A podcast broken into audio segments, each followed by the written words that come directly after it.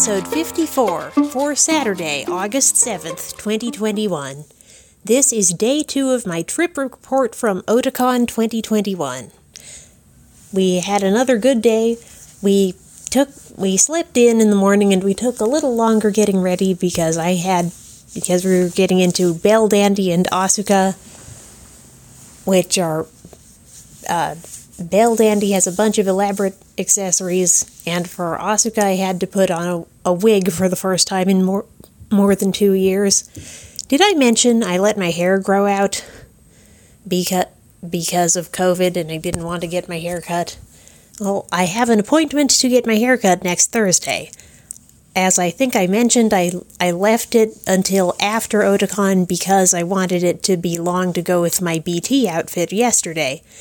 But boy, it was a super huge pain in the butt to get all of that hair under that wig.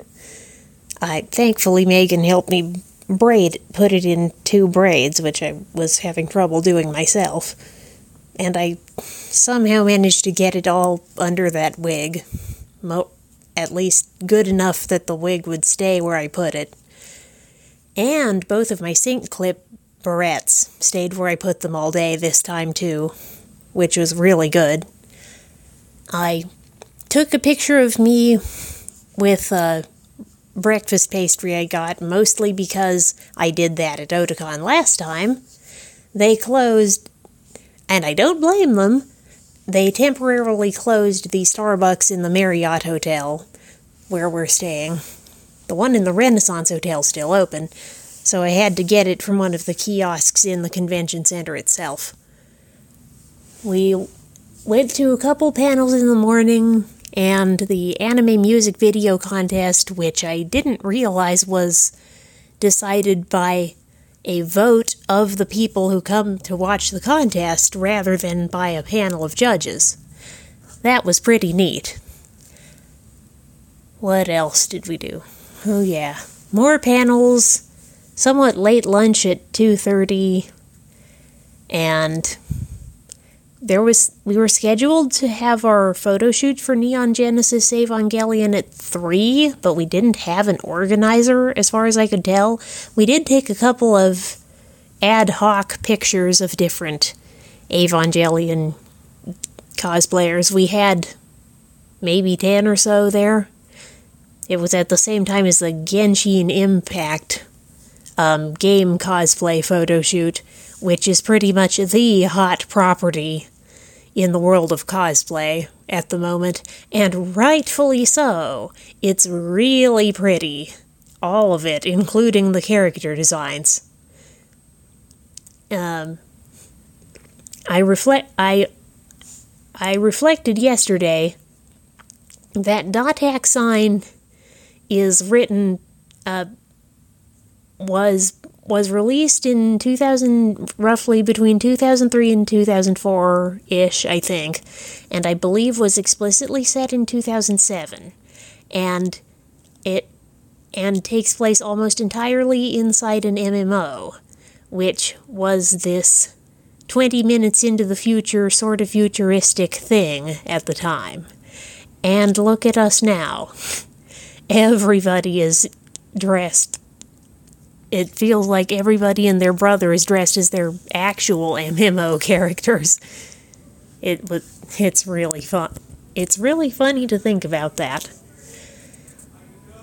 So I have some pretty good pictures. The the featured image on this episode is from one of the displays that they had in the dealer hall at one of the organization booths.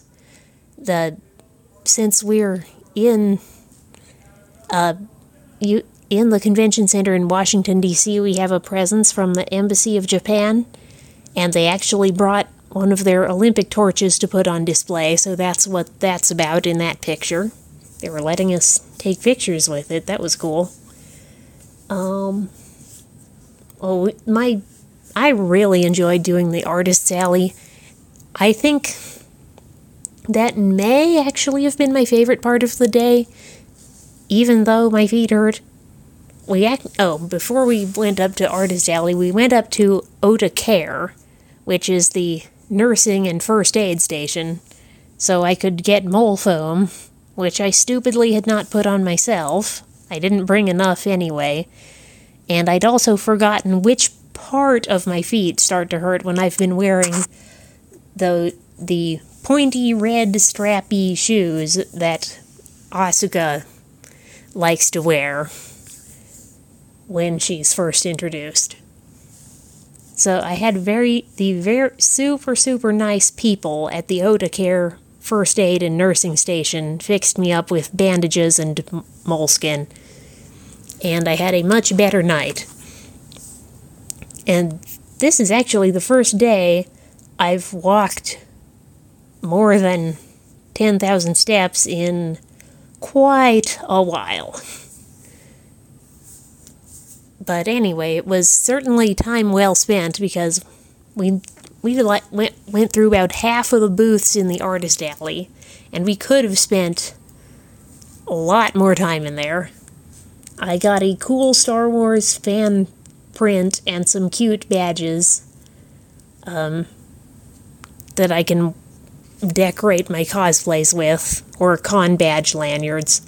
I think I may even go get one more tomorrow, possibly. Um, we did go to Masquerade. Oh, yeah. We did go watch the Masquerade. We got in line about 6:10, 6:15 and got pretty good seats. They were seating people in an organized way. I luckily and we I enjoyed seeing the hall cosplayers and the skit performers and the the the masquerade organizer said she didn't know going into this event ha- what kind of attendance they were going to get and she didn't know her words whether she was going to get no entries or all the entries. We ended up getting 25 skit entries and a bunch of hall cosplay entries, but they decided, because they didn't know for sure how many they were going to get, they decided not to have judges judge and deliberate over the skit entries. Instead, they just had the staff and organizers select people to give their own personal awards to. And I actually liked that because that means the audience doesn't have to sit through half an hour of deliberations. So after that, we went to get Nando's, um, which is a really cool restaurant. And I got a chicken salad wrap and Dole Whip. They have a Dole Whip soft serve machine. It was awesome. And got to eat on the steps of the old Carnegie Library building, which is across the street from the main entrance to the convention center. And we mixed up, or they mixed up, or somehow our orders at Nando's got mixed up. And we had extra food. So we took it up to ConOps, because we know people there. And they and we found people who wanted dinner. It was a great day. I am I need to go to bed. We got a slightly early morning tomorrow. It's already past midnight. Good night. Thanks for listening to Thread Snippings.